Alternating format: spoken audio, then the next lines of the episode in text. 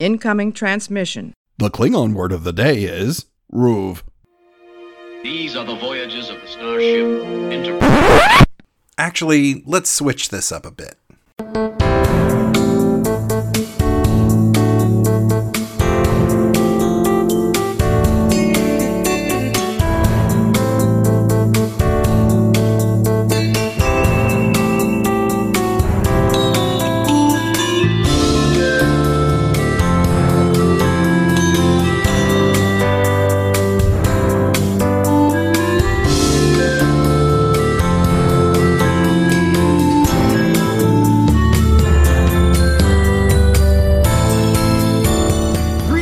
Welcome to the Computer Resume podcast, the show covering the entire Star Trek franchise in chronological order for fans new and old. I'm your host, writer comedian Mr. Todd A. Davis.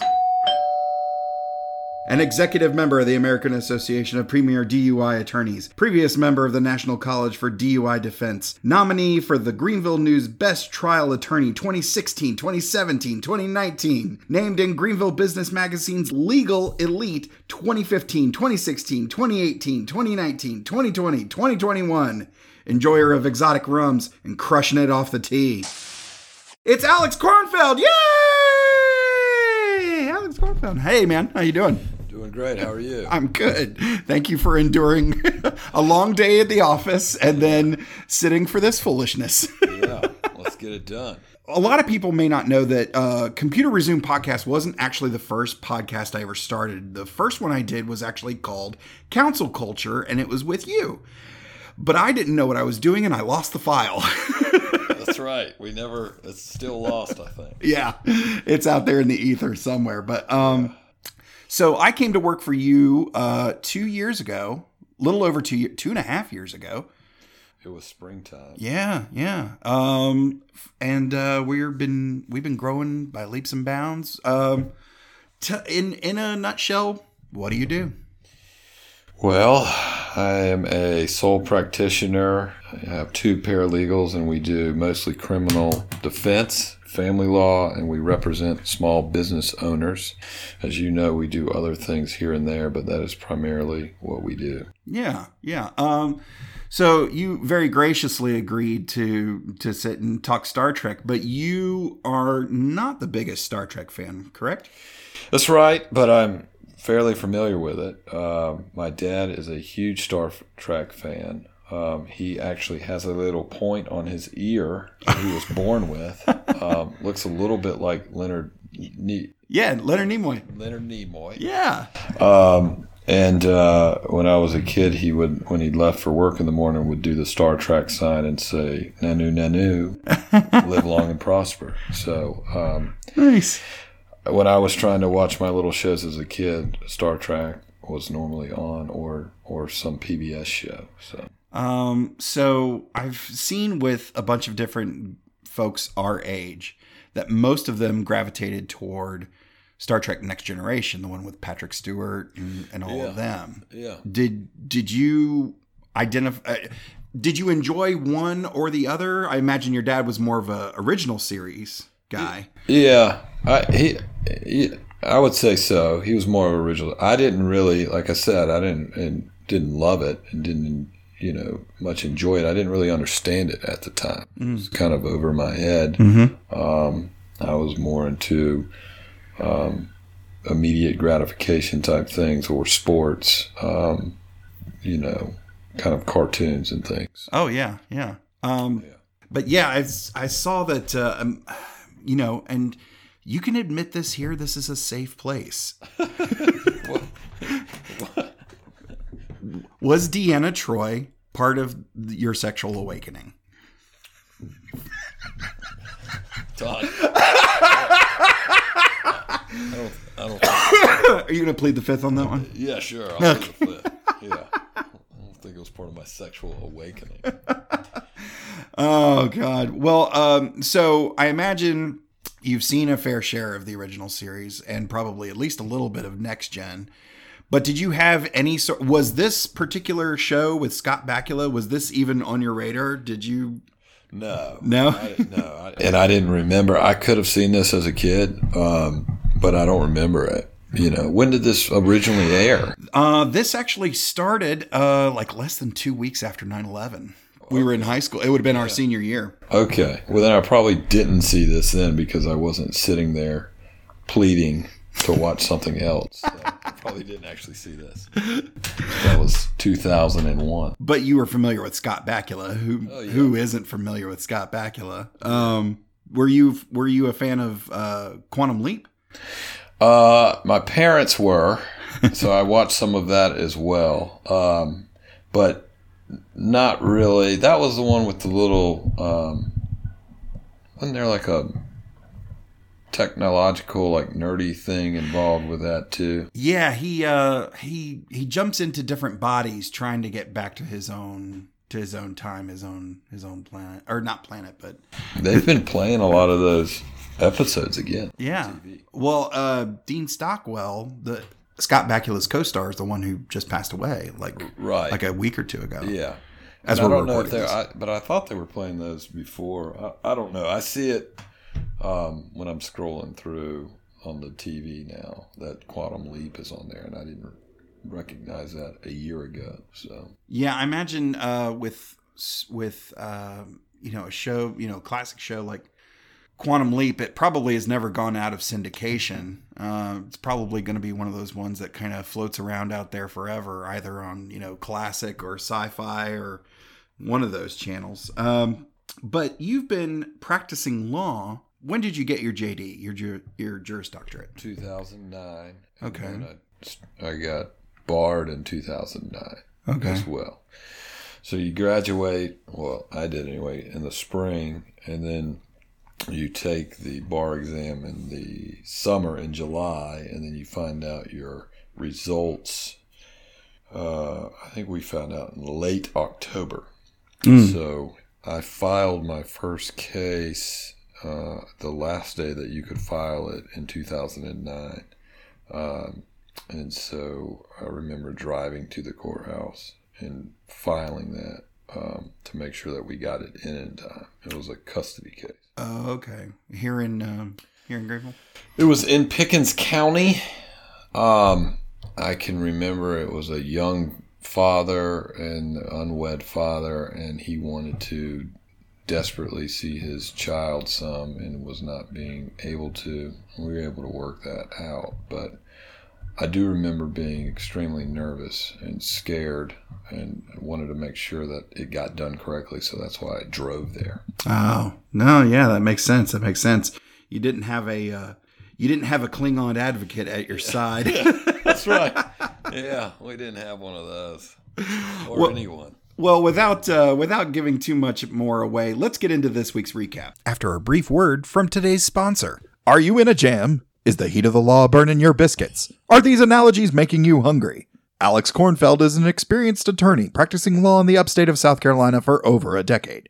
He is well versed in the areas of criminal defense, divorce, and estate planning. Need help? Just ask Alex at 864 335 9990 or online at alexkornfeld.com. That's 864 335 9990 to schedule your consultation today. Alex Kornfeld, attorney at law LLC, does not provide jam or biscuits. Spoiler alert. Spoiler alert. Spoiler alert. UPN next Wednesday. The accused. I am not your enemy. The charges. He has committed an act of war! The verdict. Death! A Klingon tribunal brings Enterprise to its knees. A rescue attempt is out of the question. A powerful all-new Enterprise. Judgment. UPN next Wednesday at 8, 7 Central. Archer finds himself in the witness stand of a Klingon tribunal where he's charged with aiding rebels opposed to the Klingon Empire and attacking a Klingon ship. Archer is visited in his cell by Doc Phlox, who gives Archer an update that T'Pol's trying to get him released. Archer gives Phlox a message for T'Pol. No matter what, leave orbit and keep the crew safe. Later, the prosecutor, Orak, faces off against Archer's advocate, a much older veteran of the courts named Kolos. Orak calls Second Weapons Officer, formerly Captain, Duras, to testify, a process in which Archer isn't allowed to interject. Duras then relates a biased tale of himself confronting a belligerent Archer who supposedly fires on the Klingon ship first. Yeah, right. Archer can't hold his tongue and is quickly silenced with pain sticks by the guards. That's gotta hurt. Back in Archer's cell, Kolos presents Archer with the deal from the court. Rather than plea bargain, Archer insists that Kolos work harder to put up a valid. In response, Kolos relates how the judiciary used to be about the law and honor, but more recently, the warrior mindset meant that victories became the accepted norm. I am the law! Kolos re enters the court and advocates for Archer's right to testify based on an archaic judicial charter. You gotta fight for your right! Archer is permitted to give his side of the story, helping the neglected refugees and merely damaging the Klingon warship. This gives Kolos the chance to relate the numerous times throughout the first two seasons Archer has helped the Klingon Empire. Archer is still found guilty and sentenced to life on the Klingon dilithium mining planet of Rura Penthe. Kolos protests and is held in contempt, catching a charge of one year at Rura Penthe, of which he is likely to not survive. Meanwhile, T'Pol uses irregular backdoor diplomatic channels and bribes to arrange to get Archer back. Kolos remains, deciding to obey the law he has served for so long with honor. In two and a half years, roughly, I've only been to court with you twice. I'm usually here at the office working on something or answering the phones or doing something along those lines. Have you run into many cases similar to this, or a judge or a opposing counsel that's just out for blood? Is this is this normal courtroom procedure Well, for Earth in the 20th century? yeah, I mean, so there you can tell that the writers, at the very least, talked to somebody in the legal field, or probably had a, lawyer, um, uh, maybe maybe help them get information, like they probably do in a lot of different. Um, in a lot of different shows to make them more authentic. Um, I, I can tell you what is similar. Hmm. Um, in a criminal defense case, um, there are lots of canons here. Like in the beginning, um, the uh, lawyer uh, doesn't want to talk to Archer or hear his story. He is um, an esteemed advocate, is what they call them Yeah. on the show, and he says, "I know what happened." Um, and and the, so that's one of the big ones is that you hear that all the time. It's probably um, uh, not uh, warranted for a lot of lawyers, but at the same time, many clients will say my lawyer is not listening to me, especially uh, I believe in, in personal cases such as family court or or criminal defense or minor disputes. Um, and then the other thing is when he goes into for the I guess the tribunal or for his trial, Yeah. he sees all the people yelling at him, all the clean, they're all yelling and booing him, Yeah. of which he says, I hope they're not the jury. Um, and the thought is that you're going to have a trial, that you're going to have an unbiased uh, jury. Uh, unfortunately for Archer, he didn't get a jury. It was worse than, than having people that were yelling at him. There was no jury. Yeah. Um, so there's always this inherent thought that they um, are, are going into a playing field that is not fair. Hmm. Um, and then one of the other canons that defense attorneys have normally is that um, Archer is, is talking to um, his advocate, and he states to him, you, you know, you're not working hard enough for me. Um, when he tries to get him, when his advocate tries to get him to, um, when Orak, or, Orak, Mhm. when Orak tries to get him to consider a plea deal, Yeah. his response to that is, "You're not working hard enough for me. You know, you need to go out there and give me a good defense." And then he basically um, uh, states that he's a, a pony for the prosecution. That you know he's a Klingon. He's not working for him. He's a you know human. These things are not good.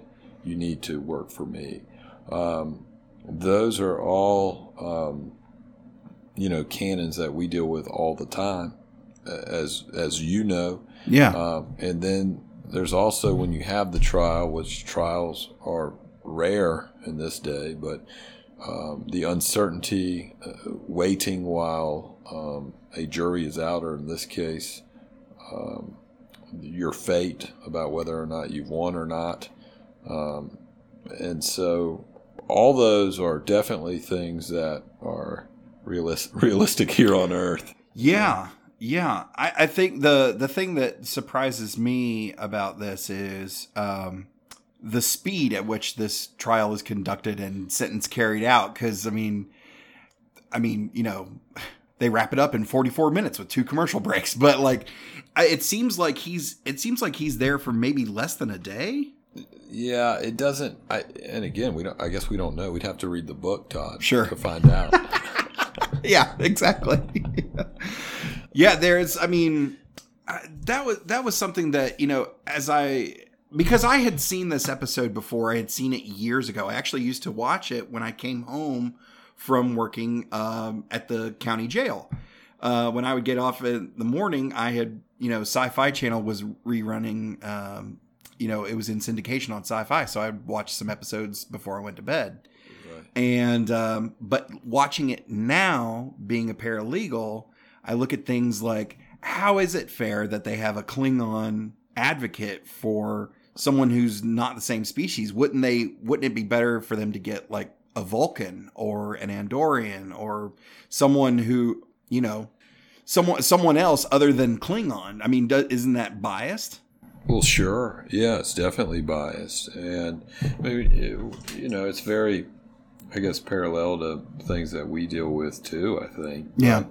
Um, several times, minorities will say, um, you know, this is not a jury of my peers. Yeah. Um, these are not people that I relate to whatsoever. Mhm. Um, this you know, I have concerns about that myself when I look at jury pools. They, they don't seem to be reflective of the um, uh, of citizens as a as a whole Mhm. uh, walking around. When you go into a jury room here in, in Greenville County and, and pick a jury, um, which you know those things are not privy to us or our citizens. You know how they pick uh, who's going to be on jury duty yeah. And and when? Is it is it due to the voting or is it due to a renewal of your license or you know anything? So are those people going to be more likely um, to see things the prosecution's way or or be more open to seeing things from a possibly accused way? Mm-hmm. and you know the over, overwhelming inference at least from what we think is that they're probably going to be more pro uh, prosecution or government Yeah. Well, let me ask you because I mean, like I said, I've only gone to court with you once or twice, and I've never seen you pick a jury. If you feel comfortable, what are some of the things? What are some of the guidelines that you kind of set for yourself, or so in picking a jury? Yeah. So in South Carolina, uh, what what you're talking about is, is you know voir dire or voir dire, depending on how snooty the person you are you're talking to is, how they how they How they want to pronounce that Latin term? pecan or pecan. Um, Yeah. But anyway, um, in other states, um, you know, voir dire can go on for a week or, or two weeks or something. In South Carolina, it's very limited Wow. in that we are told the person's, you know, name, their age, their occupation, uh, whether they are married, uh, widowed, or divorced, and if they are married, what their spouse does.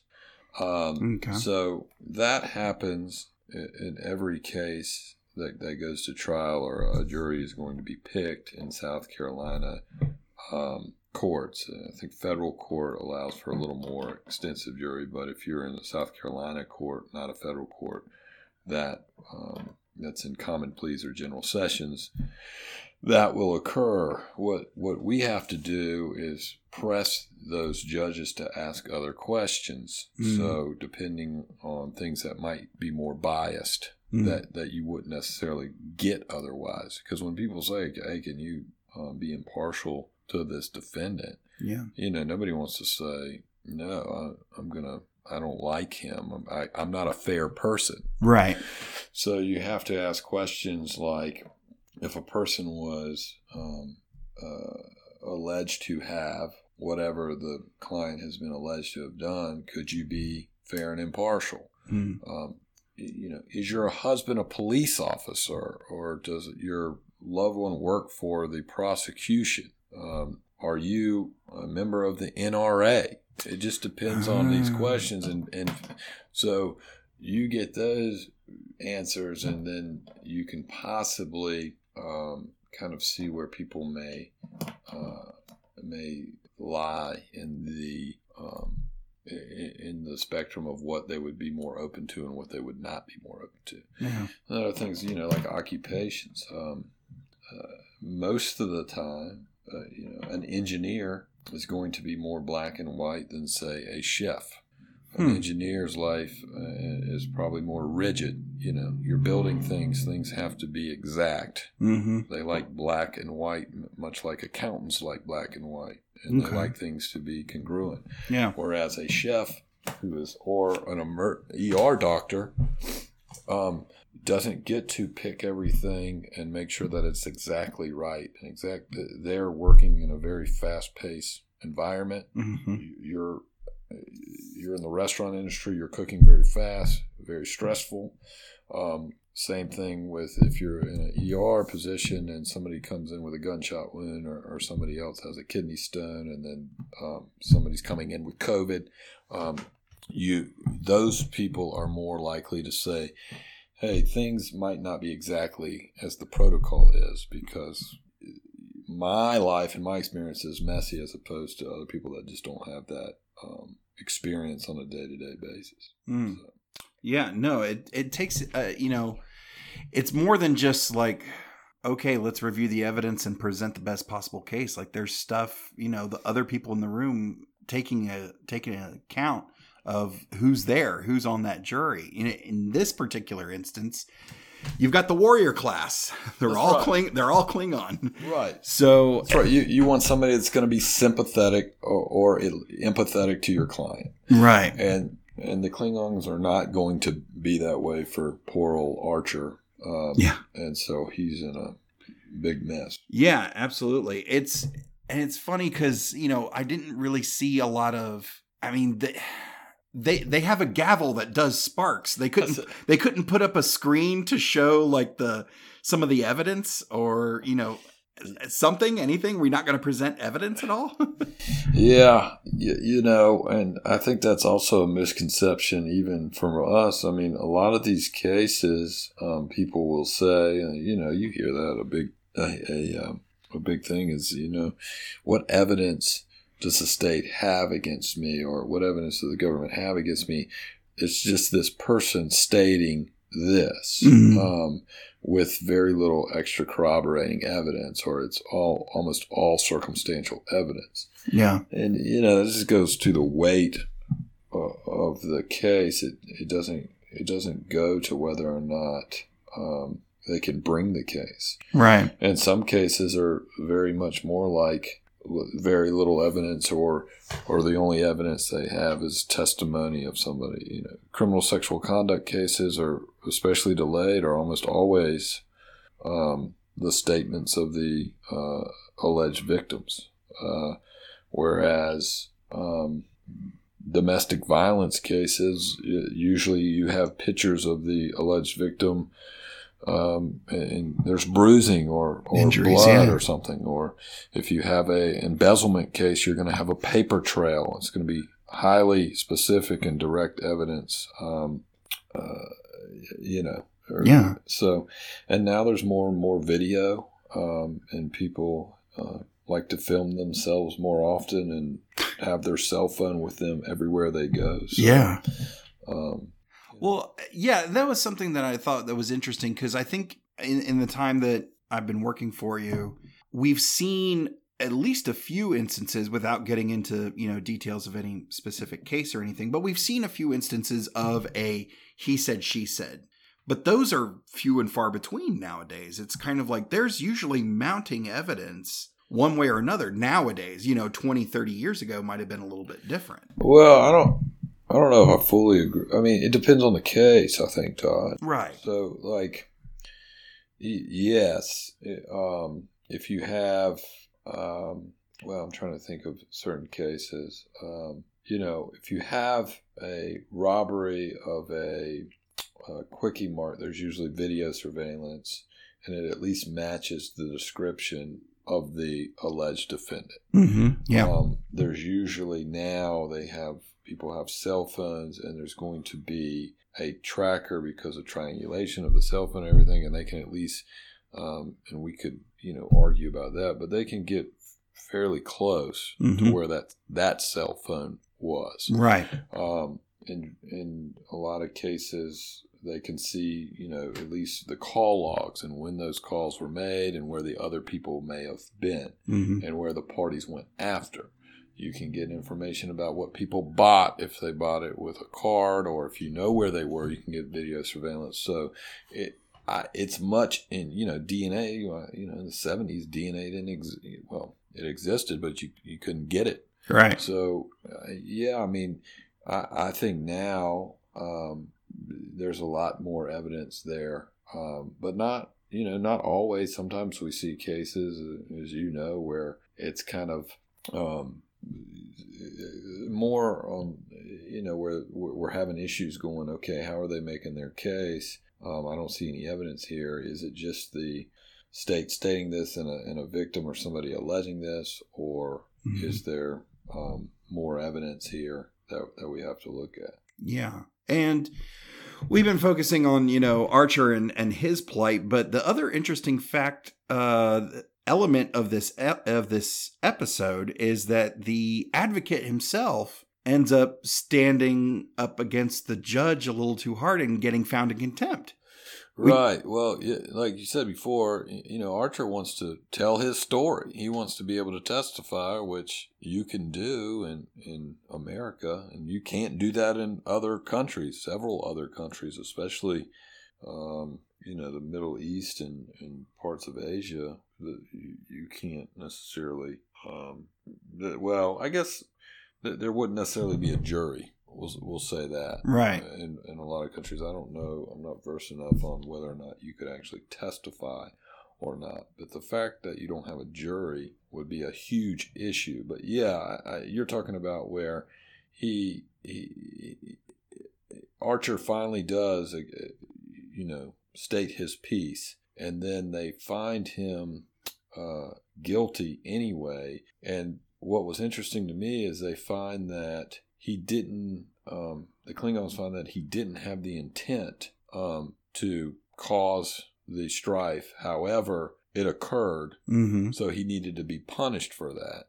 Which you know, in most cases um, in America, you have to have mens rea or you know what's called intent. Um, and so, in this particular case, Orak, you know, that just set him off, and he was yelling about that the um, punishment needed to fit the crime, and sending him to um, what is it, Ru- Rura Penthe. Rula Pente. Yeah. Yeah, sending him to, to there would be almost certain death, and, and that just didn't fit the crime. Um, which, you know, in the strife and everything we see is, is the the issue that I have um, when I see um, sometimes people get um, hurt or killed by vigilante justice or anything like that. And they say, Mm. well, they or cops even as they say they get shot and they say, well, he shouldn't have run. And my thought is always, well, the, the crime for you know running is not death. Right. And so I think that's what Exactly. the argument he's kind of making here as well. Yeah. It's like, yeah, you shouldn't have run. However, I don't think the the punishment uh, is is death. Yeah. And we're seeing now in the age of COVID, um, where there's a lot of virtual hearings and attorneys getting called out. You know, attorneys, have, you know, get in trouble in front of judges all the time, but now everybody's recording it and those videos are occasionally leaking onto the internet. That's right. Yeah. have we seen uh has any of those have any of those videos uh struck a chord with you or jump out at you as being particularly either egregious or particularly uh, funny Well, you know, I think it all started in COVID with the the cat video. Yeah. that was the best one. I am not a cat. i am not a cat Um, another interesting video, I think, was where they were doing. He, he got kind of a following. He was kind of a, a judge that probably should have been played by Jeff Bridges from some Midwest town. Uh, I, I think maybe uh, Wisconsin or something. But um, the defendant um, appeared and he had a no contact order against the alleged victim. Mm-hmm. And he appeared for the online hearing uh, at the house of the alleged victim. And the prosecutor knew it and told the judge. And while they were there, they had officers go over there uh, because he stated, I think, on the record that he was at a different place than he was. Oof. And he was not. That, that, you know, many times we see people do unwise things, but in court, at least at court, you're there, and that would not have happened otherwise. You say, "Hey, I'm in court. I'm you know by myself," or Yeah. much more difficult to uh, prove that. There was another one where an attorney um, started uh, yelling at the judge. Uh, I think that was out of Louisville um, on a hearing, and I believe she got suspended, you know, for that because uh, the the defense attorney was frustrated because she felt like she got a good deal for her client, um, which is frustrating. Um, however, what she did was. Uh, she he stated that there were some mental issues and capacity concerns and her response to that was well this is a really good deal he should take it anyway uh, said that he was she said i'm not going to see him again started yelling back at the judge and got off of the call and i believe she was suspended um, that was that was a little while ago i don't remember exactly when that one was Mm. um, i'm trying to think of just you know other ones um, that I thought were were interesting. I mean, you can. I mean, you know, they've been videoing uh, even bond hearings uh, for a while now, so you can type in uh, wild courtroom things from like truTV on YouTube. You can just type that in and and fall down a rabbit hole really quick of people saying and doing dumb things in front of the judge and on the record. Yeah, I mean that that happens all the time, it, and it will continue to happen. So Yeah. um, What did uh what did you think of this particular episode just as a piece of entertainment? uh, it was good. Um, you can tell the You're allowed to be you're allowed to be honest here. Alex. No, I, I really did. I liked it, but the there were issues. Are I thought the the humor was interesting. I very much liked when um, Archer walks in uh, to the tribunal and they're all yelling at him, and he just says, "I hope there's not a jury," and then he finds out Warwick that it's actually worse. There is no jury. really enjoyed that. Um, I really enjoyed um, the fact that um, Archer's getting worried about how long things are taking for the um, verdict, and uh, Orak says, "Well, I'm more persuasive than I thought. You know, usually we're already done. I must be more persuasive than I thought," which is uh, something that you think about while you're waiting. It's excruciating, excruciating to wait for a verdict um, either way. And then um, Archer starts. Uh, I really liked when Archer started questioning his, you know, attorney while he was waiting, and, and there was a highs and lows. You know, at one point he says, you know, how many cases have you won? Um, and there's, uh, you know, back and forth, and then Archer says that you know he's really thankful for everything that he's done for him. Um, How many cases have you won, Alex? you know, I don't, I don't know. It's not something that you keep, but um, I, uh, I started trying to at least write them down because people actually ask me that and keep a record of, Yeah. of, of my cases for that for that reason. And I guess it's good if people call and ask, "Hey, what happened with this case? Uh, uh, when?" Yeah. Well, it's I think there's a big misconception and you know, correct me if I'm wrong. I think people's definitions of win versus loss of what is a win, what is a loss, there's varying degrees of that. I think, you know, Sure, people sure. think people think it's black and white or, you know, one or the other, but Right. Yeah, sure. I mean, all, all the time, and and sometimes um, I had a case where um, they, if if my client would have been found um, guilty, you know, gun rights would have been uh, taken away. Mm-hmm. Um, instead, we we ended up agreeing to a plea for a fifty dollar fine and a misdemeanor. Um, I was pretty confident that if we would have gone to trial, we would have won.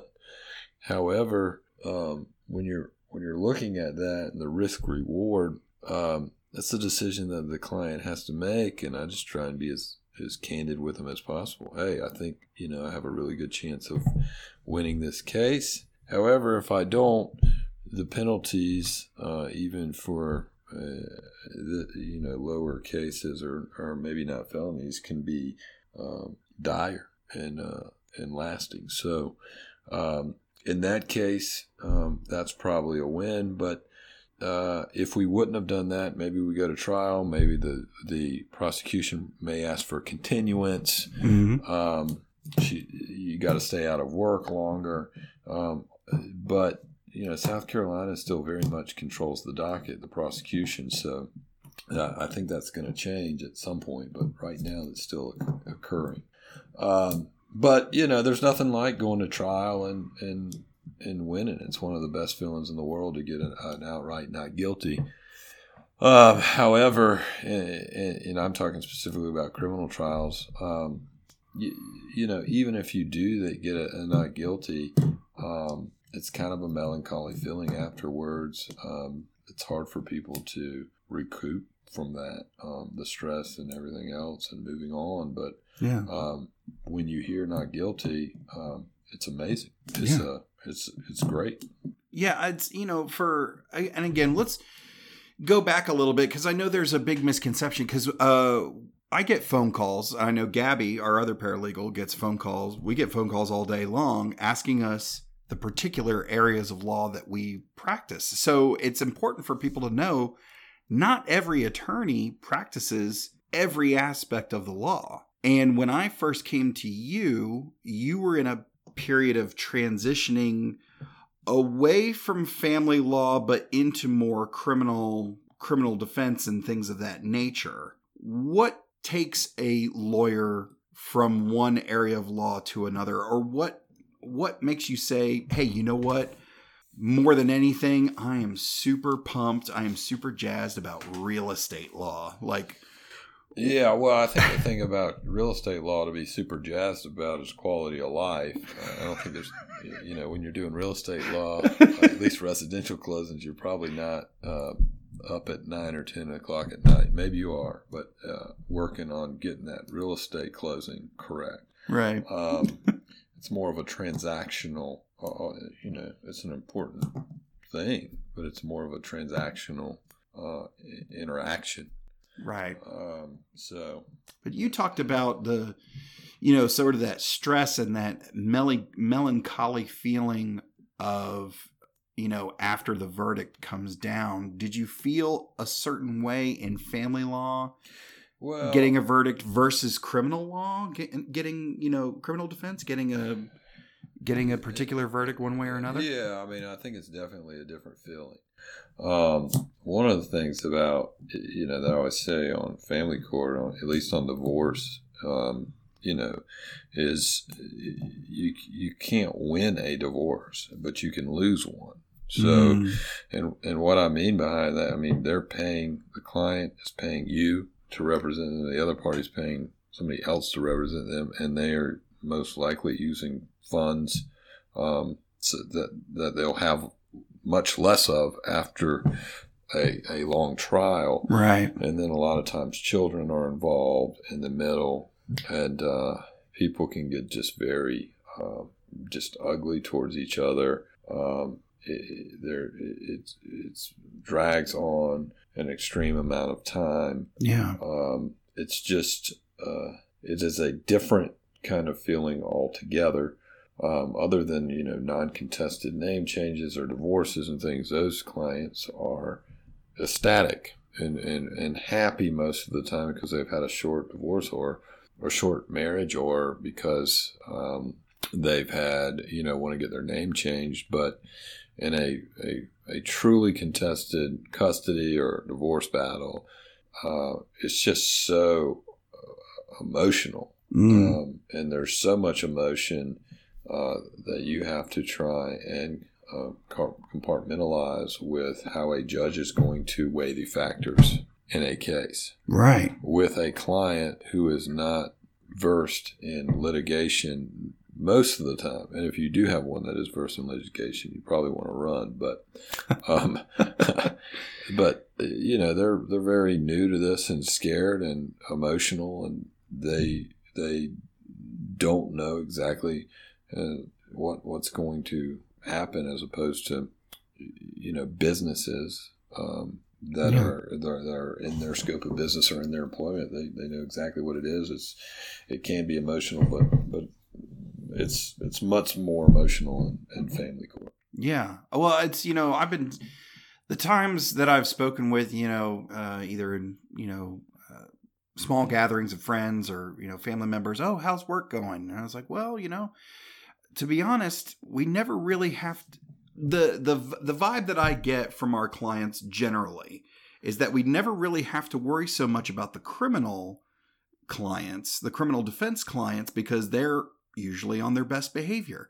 But when it comes to family law, both sides feel that they've been wronged. They want blood more more often than not, and if they can't get it from the opposing party, they usually take it out on their legal team, their attorney and their paralegals. yeah, I mean, there's something to be said for that. Sure, I, I think that it's definitely a different um, posture overall. I mean, now we're you know stereotyping different um, fields of practice, but Right. Sure, I mean, overall, I think um, criminal defense clients um, have uh, they they will not be as intensely calling all the time. Mm. Um, on you know, on the other hand, most of the time, a criminal case is not continuing to move, whereas a family court case, things are continuing all the time because you know a child's book bag was not brought to the correct house, or the homework wasn't done correctly, or somebody moved a, a bank account or the safe deposit box. There's things that aren't in there. Um, whereas in a criminal case, it's these are the facts, and um, this is what we are going to try and prove. You know, you need to get ready for a defense if you're going to go to trial, or you know, work on plea negotiations if you're going to plea. Right. Um, so it's just a different. Like it's it's it's a completely different type of um, law. Yeah. Well, uh, thank you for uh, sharing uh, all of that with us. I, I know um, the law can be tricky, it can be scary, and I hope you know this episode helps shed some light on some of that for folks. But uh, let's get into uh, who do we blame?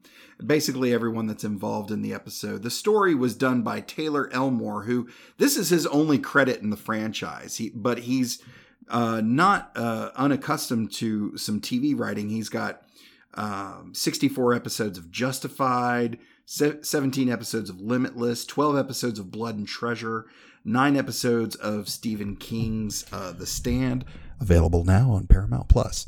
And uh, he was also uh, the executive producer of the 4400. Uh, did you ever watch Justified with uh, oh uh, Timothy Olyphant? I never saw it. I heard about it, but I never watched it. Because you're a big fan of uh, Better Call Saul. That's right. uh, Bob Odenkirk. We we talked about him the other night. He's uh, such a comedic genius, and then to be put into this role of the attorney trying to figure out this crooked world and all of that. Um, you even have a, a, a replica of his license plate, the lawyer up, in your office. It's not a replica. It's not a replica. It's a real thing. yeah, no. Every day I'm I'm trying to you know strive more to be Atticus Finch, and every day I feel more like uh, Saul Goodman. So It it takes a toll, doesn't it? oh yeah, you know that. Uh, the story was also done by David A. Goodman. Uh, David A. Goodman also did the teleplay for this. Um, his last uh, work that he did on the series was season two, episode 11, Precious Cargo. Um, and we, we, we've discussed on the show before that David A. Goodman actually got brought into the show because of his writing on Futurama, where he wrote an episode where uh, all of Star Trek had been taken to a different planet and held hostage. So we we felt like the uh, the uh, showrunners and uh, head writers for Enterprise were like, "Hey, we should probably get that guy to come work for us." Yeah. That's when he got the phone call. Uh, this episode was directed by James L. Conway, whose last uh, work on the show directing was the pilot, season one, episode one, Broken Bow. Uh, and we've got a couple of notable guest stars here. I'm actually going to start at the bottom of the list because I want to focus on uh, the big one last. Uh, as Duras, we got Daniel Riord- Riordan. I'm probably butchering that, but Daniel Riordan as Duras. After his debut performance in Breaking 2 Electric Boogaloo, uh, before more years before making his first franchise appearance in Star Trek Next Generation Coming of Age and that's season one, episode 18 from 1988, where he plays Rondon. Uh, he's kind of a fish looking dude that has, uh, he's got this apparatus on his chest that he basically is like constantly putting uh, like his upper lip into. I don't know if you recall that from uh, your viewing of uh, Next Gen, but I always thought he was a really unique looking character.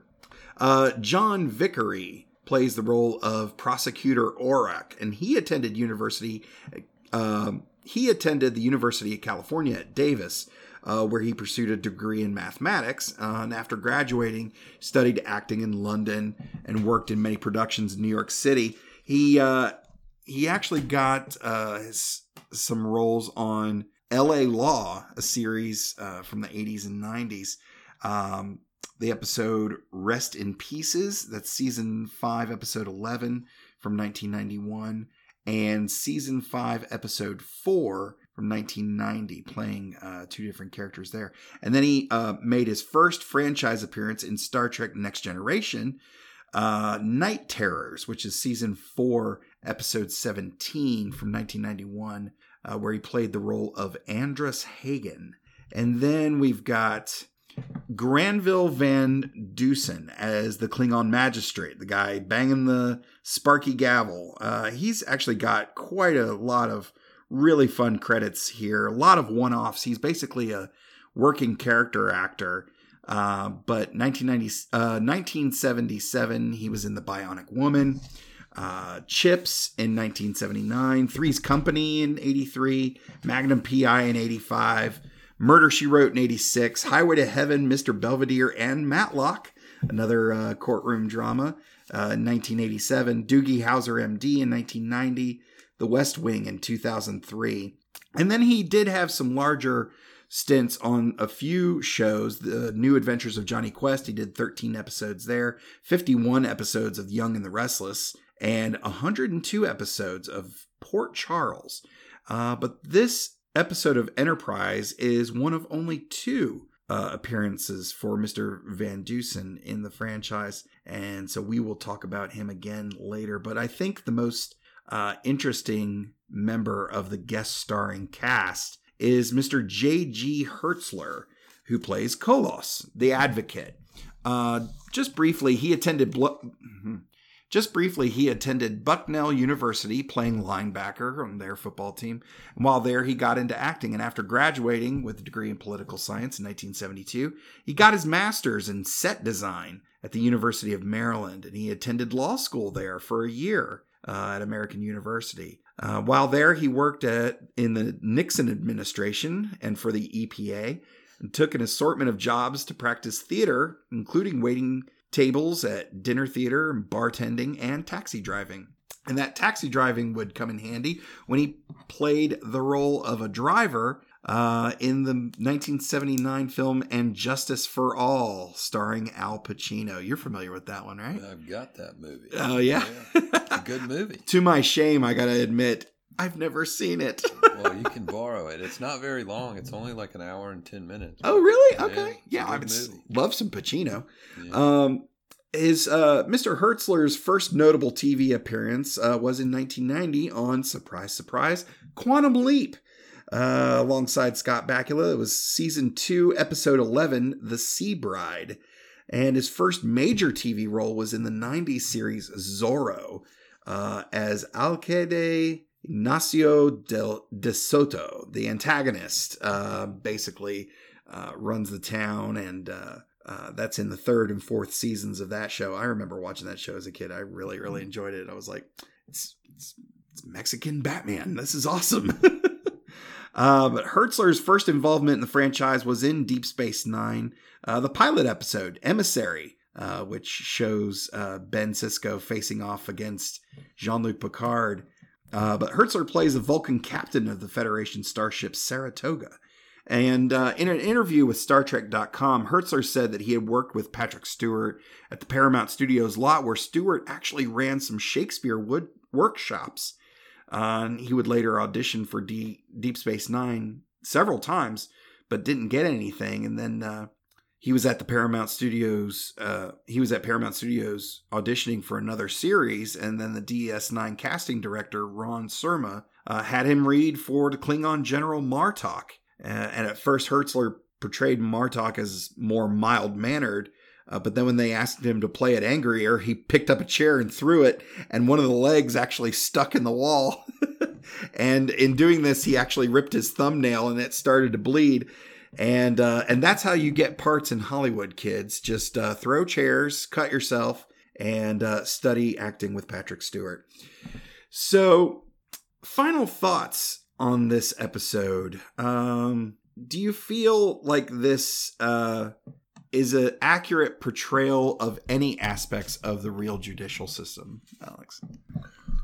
Well, yeah, yeah. I, I mean, you know, and I guess it depends on which you know judicial system you're talking about, but definitely um, there are some similarities um, with with our judicial system. Um, and maybe this was enhanced to to you can make the inference that you know the, the the trial is a sham. There's no jury that's going to listen to me. I'm sure some people feel that way. Um, a judge that uh, you know doesn't want to listen to you, an arrogant attorney, um, you know the stress of a trial, uh, all these things, um, and then the contempt uh, that somebody was held in, which you know I think is direct contempt or criminal contempt is fairly rare, especially for an attorney to be held in criminal contempt, but it does happen. So. Um, but yeah, I mean, it, it's not so different on Earth. Did uh, it in your experience with uh, the original series and next and the next generation? How does this stack up with those other shows for you? Did you enjoy it overall? Did I enjoy this show overall? Yeah, Yeah. I told you I did. Yeah. yeah. Wait, you thought I was lying to you? Yeah. well, listen, I you liked got to ask the question certain ways and make Yeah, sure you get the that's same answer from the person on the stand. Well, that's right. Um, no, yeah, I really, I liked it, and it was um, entertaining and interesting. Uh, there was, you know, sort of a comedic, uh, and it's hard to know if it's because we're looking at it, you know, twenty years later, or if if it was that. Um, if it was that interesting when they were writing it at the time, um, eh, but uh, yeah, I liked it. Nice, nice. Would you uh, be willing be willing to come back if we have another courtroom themed Star Trek episode? Yeah, I'm here. We're here working, Todd. You know, we don't have anything else to do. So nice, nice. Well, next week we will be joined by Mr. Jeremy Larson, aka Mad Riker on TikTok, for Enterprise Season 2, Episode 20, Horizon, which is available on Hulu, Amazon Prime, and of course on Paramount Plus. Alex, where can people find you on the internet? they can find me at alexkornfeld.com. K O R N F E L D.com. Nice. And I am at Mr. Todd A. Davis on all of the socials. From all of us at the Computer Resume podcast, thank you so much for listening. and I'll see you in 10 forward.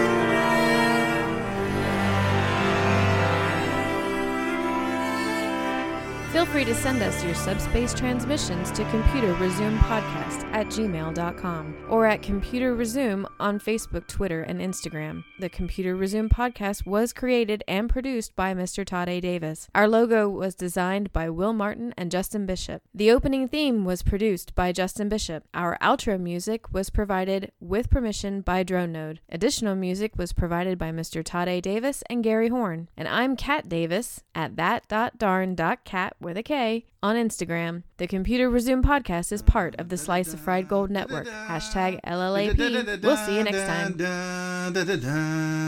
Going through a Star Trek. We're doing Star Trek stuff in space. we probably got some phasers and shuttle pods, and we're gonna find a brand new race. How's that for a slice of fried gold?